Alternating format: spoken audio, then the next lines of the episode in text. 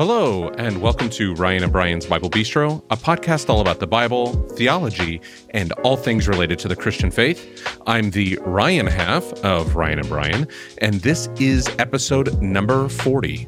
We are continuing our Advent series this week, focusing on the theme of peace through the prophet Micah.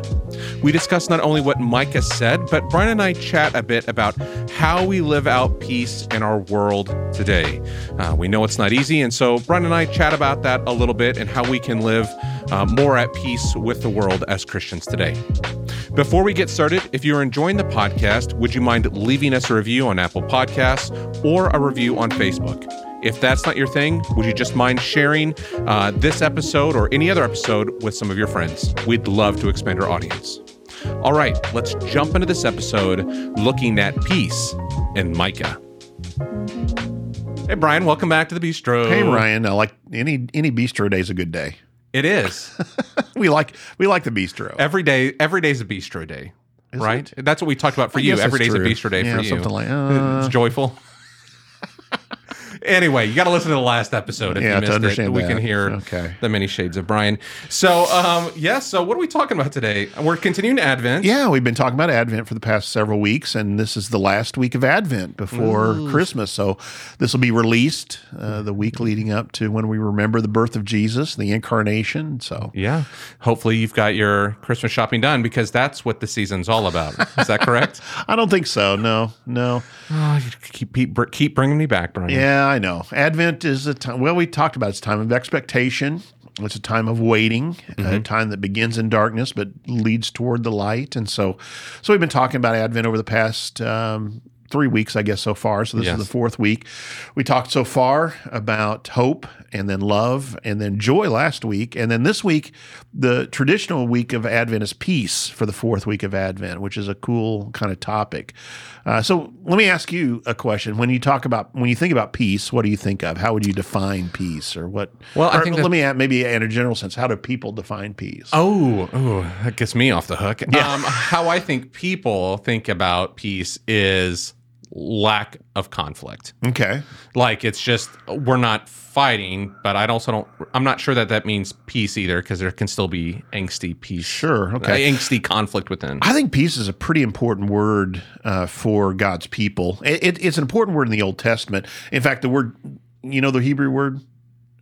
Are you kidding me? No, I don't know the. Well, I just thought maybe Shalom. Shalom. Oh. See, you know the word. I, I know. Well, I thought it meant hello. I'm just kidding. well, and that's the interesting thing. They use that for a greeting, right? Uh, Mm-hmm. It's still today. Um, uh, shalom means uh, hello, that kind of greeting, and and it means peace. Peace to you is kind of the Mm-hmm. idea. In the New Testament, for example, in the letters, Paul always talks about grace and peace to you in his letters. It's kind of a greeting that he uses there. Charis kairene, he he uses there. I know, I know you know you know Greek. Oh, yeah, I've been- charis. Charis is the word for uh, grace. Kai means and, and then irene, uh, irenic is where what we would get our get our word irenic from. If you know that English word, you're like I don't even know that English word. just stop. irene means peace in, in Greek. But anyway, Of course, of course. so shalom is the is the is the greeting. Uh, Arabic sal- salam, you know Yes, this this kind of idea. So so it means peace. And and here's the, the reason I think it's important for God's people in the Old Testament is I would say that peace is the state that God created things to be in. Now, when you talked about peace is an absence of war. I, I would I do this a lot when I was teaching class, and I, and I I say this from time to time. Is I think it's actually the other way around. War is an absence of peace, or conflict is an absence of peace. So peace is the real thing. Peace is the way that God created us to exist in relation to Him and in relation to one another. And conflict is what we've brought into it. Right. Right. Uh, we've talked before about about uh, the effects of the fall and how it brought chaos or brokenness in relationship. Peace is actually right relationship, I would say, right relationship between us and God, right relationship with one another, peace within ourselves. Uh, you know that that kind of an idea of we're at. We use a phrase like "at peace." I'm at peace um, and, and you know peace with creation. That that's kind of the way God created us to be.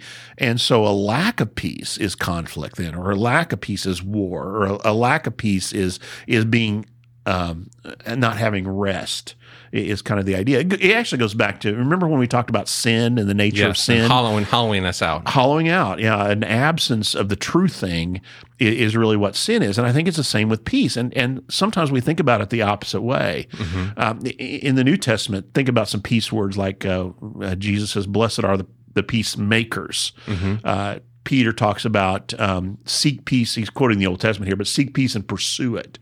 So peace is something then that is sought. It's not it's not just kind of well if we get rid of war then then peace is the result. It's it's something that we we seek and we make and we look for and, and this kind of thing. So I find that an interesting idea. So this is the the peace week. We've been looking at the Old Testament prophets that are in the lectionary for the four weeks of Advent. And in this week, it's uh, Micah chapter five, uh, a passage we read a lot this this uh, time of year when we're we're leading up to the things about Christmas. So this is Micah chapter five. Um, when, when, you're thinking about peace, though, before we go into Micah five, I was just thinking this too. We've we've talked a little bit about this last week. We mentioned it just briefly. Uh, you know, when we look at the news, when we read the news around us, and we think about it in terms of peace, it's it's not what we see today. Yeah. Um, you know, we see division within our country and other places. Um, we see conflict in in various other countries, like open conflict. We're talking about in in warfare in in those kind of places. Um, some of the things we've seen, just some horrible stories that have come out uh, over the last little bit about uh, acts that people have done that that result in death and and those mm-hmm. kind of things. You know, this is this is the world we live in today, and, and even you know, the thing that disturbs me is even within the church, as I've mentioned before, there is a lack of peace uh, between right. brothers and sisters in Christ, and, and, I think that's you know that's something that we need to really think about. And this season is a good time for us to think about again what we have in common, uh, about what God is doing in us and what He wants from us as a community. So, so we're looking at Micah chapter five anyway today. So, Micah, what do you know about the prophet Micah? Stop it! You Why like you... it? You like it when I put you on the spot. Oh, so Micah, th- th- this is a Christmas gift that just keeps on giving. Interestingly, Micah was from kind of the outskirts of the area of Judah. So. Uh, it's it's kind of interesting. There's kind of a line. Uh, Bethlehem is one of the places that's going to be mentioned today in our text. Tekoa is a place where shepherds are known to come from, and then he lived in this little village that even was beyond that. So quite a ways from Jerusalem rural area. Uh, we don't know too much about what his occupation was. Some people think he may have been a farmer, some of the images that he uses in this kind of thing.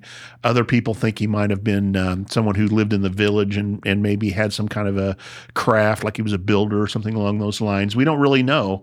But, but Micah's prophecy is uh, is focus. we've we've talked about this before. Prophets always arise during times of a problem, mm-hmm. and so Micah was really focused on doing away with injustice and with in, in, inequity is really what he was he was concerned about. And so again, think about this: somebody from kind of not from the city, not from Jerusalem, but from the outskirts. Uh, we think his prophecies were given. He would go into Jerusalem and and speak. So you can kind of imagine this kind of country bumpkin who comes in, comes and, in, right, and in into the where the religious elite gather and all this kind of thing. But prophets always arise during times of, of trouble when when the kings are not doing what they're supposed to be doing when the priests are not leading the people in the way that that's to be gone. So historically let me give you a little context is um, um, uh, micah was an early contemporary of isaiah and in fact, we're going to see a little bit of overlap with Isaiah's early prophecy here today. So if you think about the early part of Isaiah and Micah's prophecy, they kind of line up. So he says in the very in chapter one, he says that he was prophesying during the reigns of Jotham, Ahaz, and Hezekiah. So if you think about that kind of period of time, earlier than we looked at with Zephaniah last week, for example. But um, Jotham and Ahaz, and of course Ahaz particularly was was a, a period of time where Ahaz was not trusting in God, but he was looking toward Egypt for help. Uh, at this point, is what we call the Assyrian threat. So this the, the, the, Assyrian Empire was coming down from the north. We're talking about the period of time when um, the northern kingdom is destroyed, being destroyed actually, and then Assyria had its sights set on the southern kingdom. And so Ahaz, instead of trusting in God, instead of trusting in what Isaiah said, went and looked for help uh, elsewhere.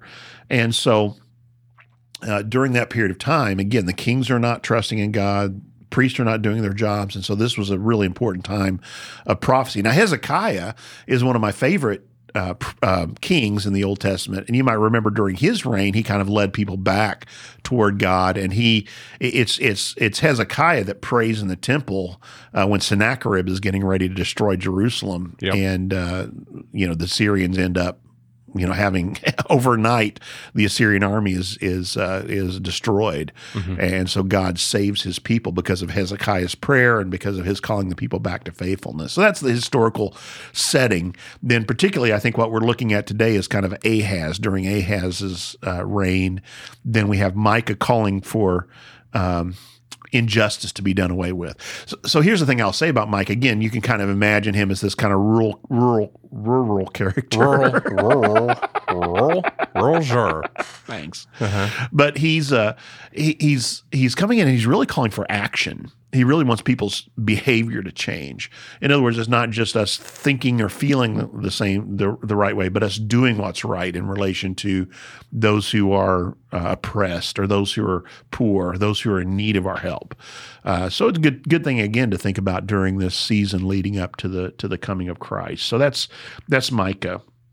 Questions to this point, or anything you want to add? Uh, n- no, because I don't, I don't know the stuff you're talking about. I mean, I understand what you're saying now, but just that, that he's uh, Right. out in the country and coming in. Right. There's a little bit of a class thing happening there, where he's a country guy, and then there's the, the elites. Yeah. Read read verse 1 of chapter 5. This isn't really part of our text today, but this kind of helps set the scene for it. Just read Micah 5 1. Marshal your troops now, city of troops, for a siege is laid against you. They will strike Israel's ruler on the cheek with a rod. So this this idea that this is again this is a time of warfare. This is a time where um, the enemy is coming against Jerusalem, against God's people. Uh, the king of Judah, you know, is going to be struck on the cheek. You know, in other words, he's going to be he's going to Be insulted. be harmed, right? And so, so that's the uh, siege is laid against you. And if you think about again the Assyrians, that's what they did. They came and laid siege against Jerusalem, and that's uh, you know Hezekiah was shut up inside uh, inside Jerusalem. Uh, as we say, so so that's kind of the, the context. But then read verses two down through the very first line of verse five. So we're not going to read all of verse five. Well, I'll read a little bit more of it later. But look Okay. right now. Here's this is actually the text for this Sunday is Micah chapter two, or I'm sorry, Micah chapter five, verses two through five a. Yes, but you Bethlehem, how do I say that? F Ephrathah. Ephrathah, though you are small among the clans of Judah, out of you will come from me one who will be ruler over Israel, whose origins are from of old, from ancient times. Therefore, Israel will be abandoned until the time when she who is in labor bears a son, and the rest of his brothers return to join the Israelites. He will stand and shepherd his flock in the strength of the Lord, in the majesty of the name of the Lord his God, and they will live securely. For then his greatness will reach to the ends of the earth, and he will be our peace when the That's as far as you have to Nope, go right now. We'll, we'll come back to the read the rest of it. Yeah, it kind of ends there, and he will be our peace. Mm-hmm. Some people think, in fact, the the line should end there. It's just the way the verses have been done that um, kind of give us a different way of thinking about it. But we'll come back to. I, I'm not gonna. It's not. I'm gonna, not just gonna cut it off there. We'll look at the context. You know, con- context is very important for me. So here's this idea. Again, we hear this passage a lot at Christmas because of this idea of Bethlehem, and you you kind of stumbled over Ephrathah, but but it's this idea. Uh, it's a region. Ephrathah is the region we think of this area. There were a couple of Bethlehems. There was one further to the north, and then there's this Bethlehem. Uh, and you you've been to you visited Bethlehem. It's uh-huh. not not far from Jerusalem. In No, fact, not at to- all. Today, Jerusalem It's right, right Yeah, there. It's really all kind of part of you. Have, now you have to go through a checkpoint to get Yes. there. Ironically, as we're talking about peace and lack of division, uh, but you have to go through it. It's technically in in Palestine, Palestine. right? It's it's a part of the Palestine run by the Palestinian Authority, but um, but Bethlehem, uh, Ephrathah is is right there. Uh, there were a couple of different Bethlehems, as I mentioned, but that that Ephrathah refers to that to that region. Then, Okay. now, the interesting thing here it says that Bethlehem, even though you're small among the tribes of Judah or clans of Judah, uh, out of you will come this great ruler. So there's an irony here of um, greatness coming from smallness. Uh, of course, Bethlehem, Ephrathah would have been known as the place uh, f- further on back from, from the Old Testament, would have been known as the place where David was descended from. Mm-hmm. Uh, if you remember the story of Ruth, for example, it takes place in Bethlehem. Mm-hmm. Uh, and so, this, you know, what we call in Luke the city of David is referring to this place of his birth. Uh, so that's again what brings Joseph and Mary back, and that's why Jesus becomes born in Bethlehem and fulfills this prophecy, which is kind of kind of a cool part of this. So so this this idea though is that out of smallness will come greatness, and that's kind of one of the themes of of Christmas if you think about it. Uh, we we think about this this eternal ruler who comes from uh, a baby born in in really humble beginnings. You know, uh, not not born in the palace as we often say, but born in the in the manger, born where the where the animals were kept. And so so this idea of you know out of out of the lowly, out of the small will come God's work. Uh, it, again, it, it, focuses, and it's not an unusual thing. It focuses upon that God is the one who's doing this thing, and not not humans. It's, it's an overturning of expectation that this is not going to happen the, the normal way we think about power or might or military force. Uh, but it is God doing his work, making things the way that they should be, bringing us back to, to peace. Let's let's let's come to um, through uh, this one born in a manger. And so that's kind of what we're pointing toward with this idea. Even though you're smallest, uh, this great ruler is going to going to come from you. Unexpected, we could say, unlikely means of salvation is kind of the word that we might we might think of. If you were living in the time of the birth of Jesus, and you were looking forward to salvation, which I've talked about before, was really salvation from from Rome, right? Um, then you would have been looking for a military leader, uh, and that's not, of course, what Jesus was. But he came instead humbly. He came, uh, you know, in in a in a different way, overturned expectations.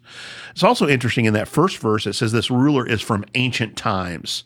Um, now I think there's a couple possibilities of what this means. Ancient times usually refers back to the to the period of the patriarchs and that kind of mm-hmm. an idea. And so part of the idea is the Messiah had been prophesied for a long period of time. This is what you've been talking about, the Old Testament. And yeah. this is a long the long story. Yeah, the long, long game. Yeah, the long thread that kind of runs throughout the, the, the Old Testament. So from ancient times, I think it can also refer to in Proverbs. It does this, and even in uh, Daniel, we see a similar kind of um, uh, phrase when it refers to God as the Ancient, Ancient of, of days, days, right? Yeah. Mm-hmm. I, I, think it may even refer back to before creation. And so, this idea, even though this is a ruler that is coming now, this is a ruler that is from ancient days. And, and so, I think this idea, kind of the pre existence of Christ, this Messiah is going to be a different kind. He, He's born of David, he's from the line of David, but man, this is a different kind of king. Mm-hmm. Uh, and, and, talks about the divinity of Jesus, I think, is, is, is possibly what this is uh, referring to uh, as well. Then in verse 3, if you look back there, it talks about this idea that Israel will be, what does it say? It will be um, abandoned. Abandoned. And so this is looking forward to that. Not looking forward to. I would say that, don't I? This is this is a prophecy, a, a forward-looking prophecy of that time when Babylon is going to destroy Israel, and it, it's it's going to be desolate. It's going to be a sign of the judgment that's coming, but it will be abandoned until it says that time comes when the woman will give birth to a son. When she who was in labor bears a son. And, and, so, this idea of labor, we've talked before about labor pains as an appropriate image for this idea of being in, in difficult times, but new life comes out of that. It goes back probably all the way, talking about ancient times. Uh, we always say the first prophecy of the Messiah is Genesis chapter 3, verse mm-hmm. 14. Uh, if you remember that passage, is at 15. Um, but it says that, um, you know, the, the one who's born of woman will crush the head of the serpent. Uh, and so that idea that, that there's going to be this one who's going to be born of woman becomes very important. Now, I mentioned that Micah was a contemporary of the early part of the book of Isaiah as well. And Isaiah chapter 7 is another passage that we use a lot at Christmas. Do you remember who the king was in Isaiah 7 off the top of your head? I do not. Ahaz. Ahaz was. And so Isaiah comes to him. And again, you know, Ahaz is going, Oh, we got this Assyrian. Eh, you know, I, I give Ahaz a hard time, and rightfully so. but but if you were He doesn't mind. He doesn't mind. if you were a king, he may. If you were a king, I get to the age to come, and yeah Ahaz, Ahaz. Ahaz has a word. He wants a word with you. Yeah. Um, I listened to your podcast and I got a problem. I got, I got some I problems. got with some you I got a beef with you. There's no So- that's peace. We got a peace. Yeah, that's uh, that's the uh, the airing of the grievances is a different holiday. that's uh, Festivus, Festivus. right? Yes. So anyway, the the the idea. I've forgotten completely forgotten what I was going to say. Isaiah Oh yeah, Isaiah seven. So Ahaz, and I, have said again that you can kind of understand if he was the king, and here's this empire. You're king of Judah. Northern kingdom has been destroyed. Yep. Here is this. Here is this empire that's bearing down on you. This army, mm-hmm. and they're getting ready to to come and invade your country. The northern cities of of Judah are starting to get taken over, and you can imagine that you would you would kind of be thinking, I got to do something about this. It's the same way we kind of react sometimes when difficult times come. What am I going to do about this? Right Right. when the, the the appropriate first response of the people of God is Hezekiah's response is to say the Lord is is the one I'm going to look to for my help. Um, he takes and he spreads out the letter from Sennacherib that makes fun of God, spreads it out before God, and and basically says this is in your hands. Uh, and so it, it's a it's a sign of trust. But Ahaz isn't doing that. So God sends Isaiah specifically to Ahaz, and he says, um, you know, God is going to take care of this for you. This um, nation that you're afraid of is going to be laid waste. And then he says this, and, and we never read it this way. He says, um, he says to Ahaz, ask for any, God says to Ahaz, ask for any sign in the heavens above or below that, that this is what's going to happen. And Ahaz says, oh, I wouldn't, I would never put the Lord to the test. You know, it sounds very righteous, Righteous, and pious. yes, yeah. But then Isaiah comes back and says, The Lord himself will give you a sign. Like, how dare you? If, if God asks you to, to- you know, it tells you Yeah. to give him, a, you know, ask for a sign, you should do that. But he says, The Lord himself will give you a sign. The virgin will be with child and will give birth, and they shall call his name Emmanuel. That's Isaiah chapter 7, verse 14. Very similar parallel to this we have in Micah that Israel will be abandoned until the time comes when she, uh, the woman, will be with child and give birth to a son. So, looking forward to this idea of the Messiah coming, who's going to again bring all things, uh, make all things right. Uh, and then the same thing we talked about last week the remnant, his brothers, will be brought back to Israel along with him all of his family, you know, this remnant, this righteous remnant, the ones who are like him will be brought back together and will be a part of God's people here in this place. And then in verse four, it talks about this idea of shepherding. Now, I, mentioned Tekoa was known for the shepherds. I, I mentioned this this village Yeah. that that M- Micah's from. He's he's from beyond Tekoa. In fact, I, I keep forgetting. Look in chapter one, see if you can find the name of the village. I, I should have looked it up. Okay. I keep, keep, forgetting it. Um, but uh, uh, he mentions this idea, um, Moresheth, that's where it's from, but out beyond Tekoa. So this idea of shepherds is one that would have been familiar to him. But as I've said before, shepherding, uh, shepherds was was a word that was used for the rulers. for the rulers. And Isaiah talks about Jeremiah talks about the wicked shepherds. Isaiah talks about this one who will shepherd his people. And so here's this idea that Micah uses the same idea. He will stand and shepherd his flock in the strength of the Lord and in the majesty of the Lord. In other words, he's going to do this not like Ahaz, not like Jotham, right? Uh-huh. But he's going to shepherd the people in a way that's in keeping with what the Lord wants from them, and in the, in this this idea of the majesty of the Lord his God, and then they will live securely. Uh, so they, they will no longer need to fear. Uh, same thing we saw again last last week with Zephaniah. But they will no longer need to fear. And then it says, His greatness will reach the ends of the earth. What do you think that's that's referring to? What do you think? Why do you think that's an important part of this whole prophecy? Would you say? Why do I think it's important? Yeah. Uh, What do you think that refers to? Holy Spirit. Yeah, yeah, I think so. Yeah, I think that's yeah, the that's- God's kingdom is not just here. is a universal, right? kingdom. It's it's yeah, it's not just about Israel, but about the gr- whole earth. The greatness of this king is over the whole world. Uh, you may think of um, there's all kinds of passages that come to mind, obviously, but chapter 19 of the Gospel of John immediately comes to my mind, where um, you know uh, Pilate says to Jesus, "Are you the king of the Jews?" And uh, you know he says, "Well, who, told you you know about me? Was it?" And and and Pilate says, "Your people have, have told me." And and uh, you know the the the problem there is that Jesus is is saying, "I'm not just the King of the Jews, but I'm the King of all those who are on the side of truth." Right. Uh, for this reason, I came into the world. Right. That all who are on the side of truth will listen to me. And so so there's that idea that that this is a universal kingdom. Uh, it's an eternal kingdom in terms of length, but it's also a universal kingdom in terms of scope to the very ends of the earth.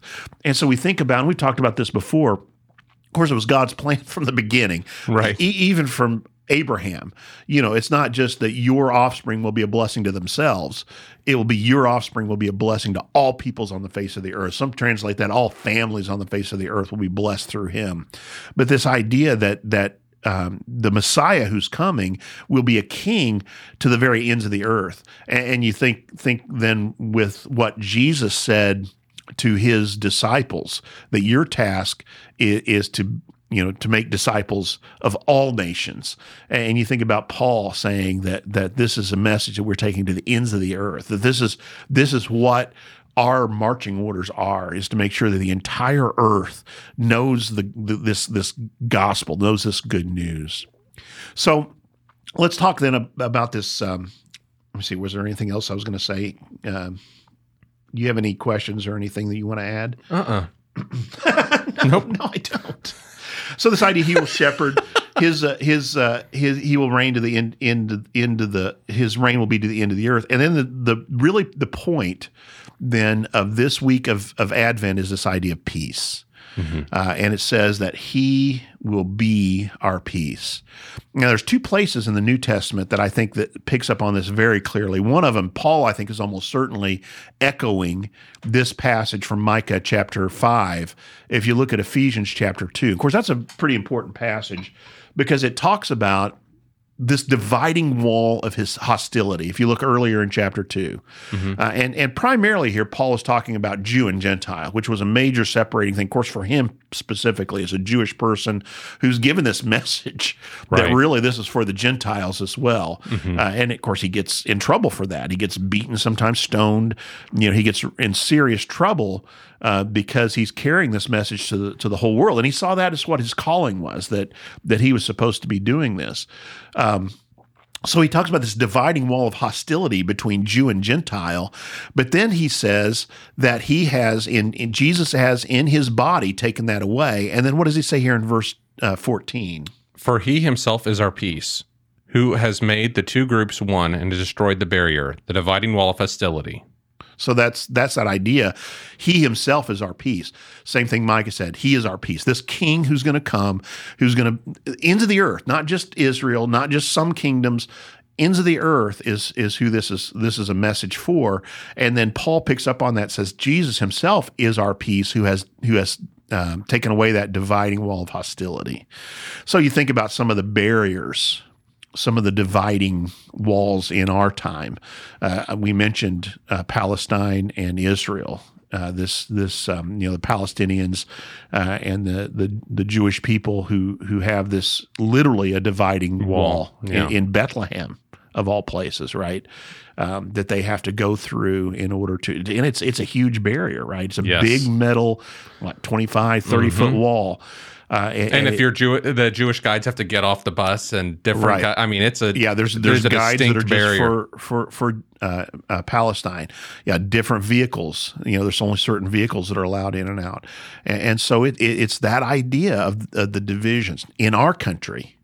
We think about the divisions that are taking place right now, Mm-hmm. uh, racial divisions, um, political divisions, ideological divisions, um, divisions uh, over um, economics. You know, all all these different any way you can be divided. any way you can be divided. divided. We are.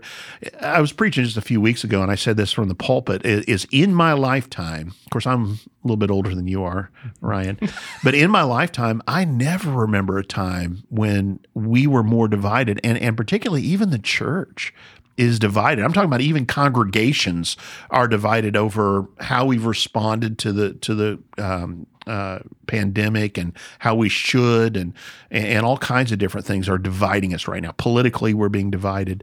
I I don't ever remember a time now. I don't remember the Vietnam War. Uh, I don't remember the um, the earlier the the uh, you know Martin Luther King, for example, and the Civil rights. and the civil rights movement. Uh, so during my lifetime, though, this is the most divided I ever remember us being. But again, the message is that that that is the absence of the good, right? That's the absence of the way things that should should be. Christ has come to be our peace. Uh, just like Micah prophesied, he came to bring peace uh, to the world. Here's the other one. This is in John 14. This is the night before uh, Jesus was crucified, the night of his arrest. Call this the upper room discourse, John chapter 13 through 17. Very important passage because of that. And Jesus has this line. Of course, earlier the the disciples are talking about when when when Jesus has told them that he's going away, they're upset, and he says he begins this chapter by saying, "Don't let your hearts be troubled." A long time ago, it seems like a um, a, a year ago almost, we did this passage on what he means by this in in uh, the beginning of chapter fourteen. Don't let your hearts be troubled. You trust in God, believe also in me. I go to prepare a place for you. Right. Right. But then here, uh, toward the end of this, he repeats that idea of don't let your hearts be troubled. In fact, I think there's technically what's called an inclusio here. But read verse 27 of chapter 14. Peace I leave with you, my peace I give you. I do not I do not give to you as the world gives. Do not let your hearts be troubled and do not be afraid. So he kind of concludes that whole section on don't don't be troubled because I'm leaving you. He talked about the advocate, the Holy Spirit. You were mm-hmm. talking about the Holy Spirit comes and, and he he says, I'm leaving you my peace.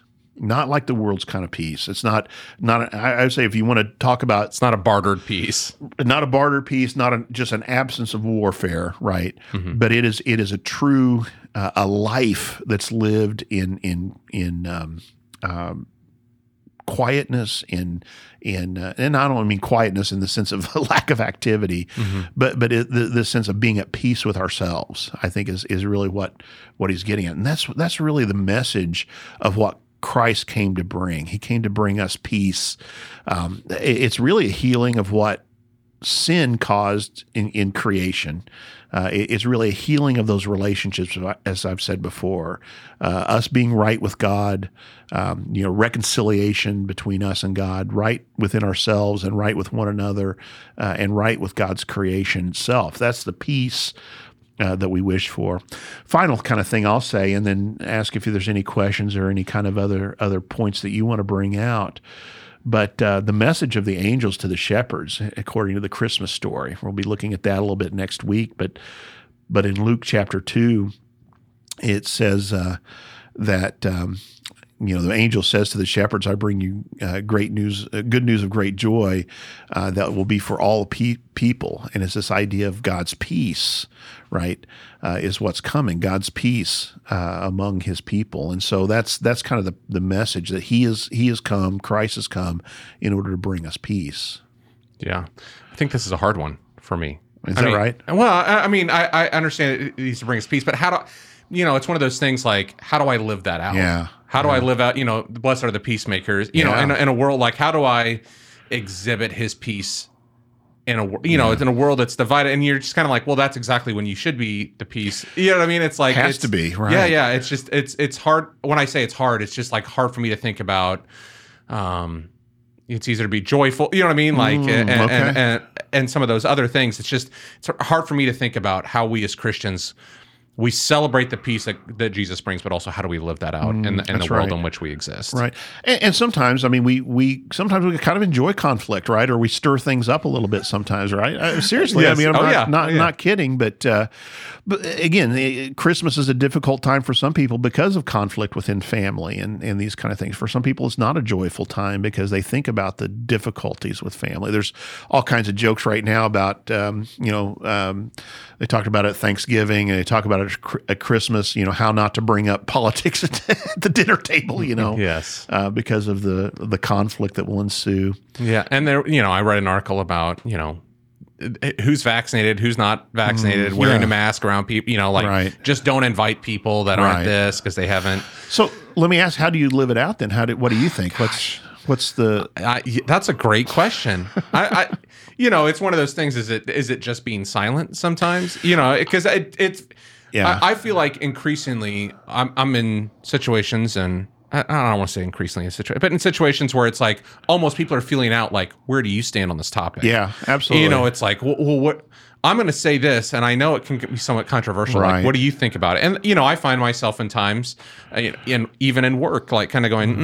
mm, I'm just, uh, you know, like I don't want to talk about it because I, I don't. Right. Ignoring it, yeah. Ignoring it is, but is is that really bringing peace? Right. You know, that's I, a good, I don't that's know. a good question. Well, and and I, I mentioned the, the the passage you mentioned, blessed are the peacemakers, but but one of the ones for me that's always it's almost like a what do you say, uh, uh, oxymoron. That it's kind of a, a, a you know, Peter says pursue peace, and and so you you talked about peace being quietness, and that seems to suggest the opposite that it's it's you know to pursue it. Mm-hmm. I- it's almost like that idea of activity in order to bring peace instead of inactivity. I'll say a, a couple things. Just the first thing you mentioned about being quiet, I I really advocate for for all Christians that we need periods of silence in our lives. We need we need periods of quiet.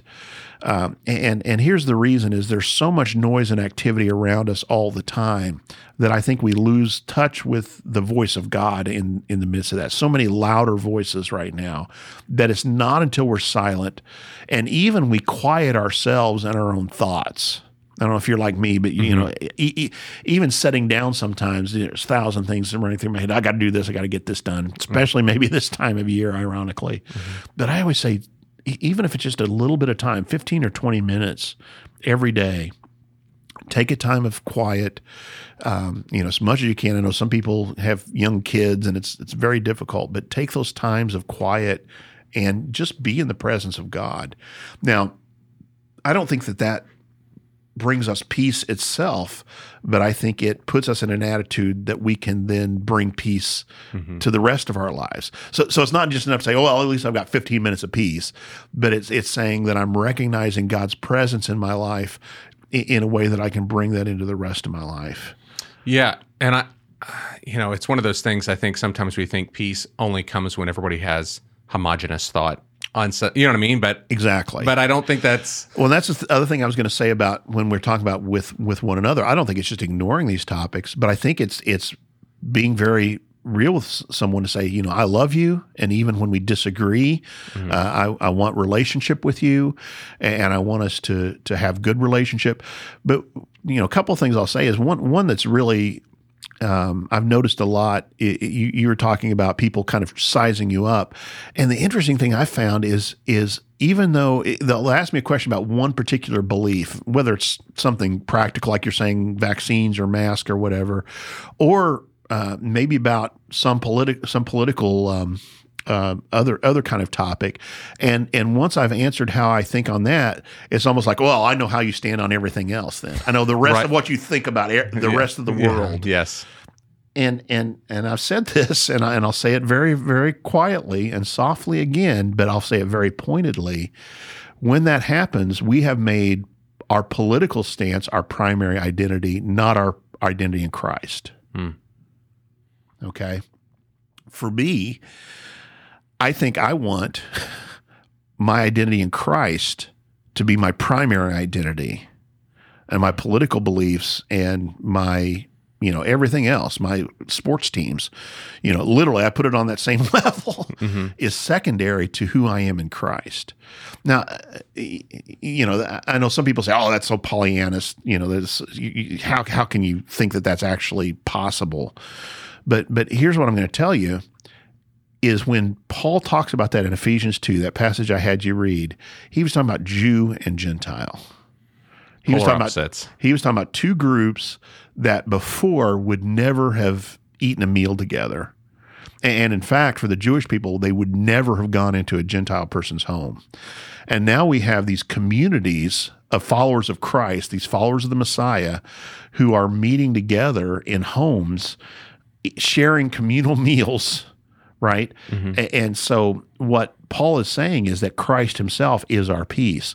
So, I think if we focus enough on Christ and, and on what he is doing in us and, and through us, then we're able to be at peace with one another. And we, I mean, what is what does he say elsewhere? Paul says a couple places. The Hebrew writer says this as well. We f- we, we fix our our eyes on Jesus, right? We we we put our mind on things above, A- and and so many times we focus on those things that separate us, rather than if we are in Christ and we share a common birth, we share a common need, uh, and, and we share a common solution. That's more important than the rest of. That's the overriding narrative. That's the meta narrative, if you will, or the word we've used before, worldview, from which we see everything is how we are in Christ.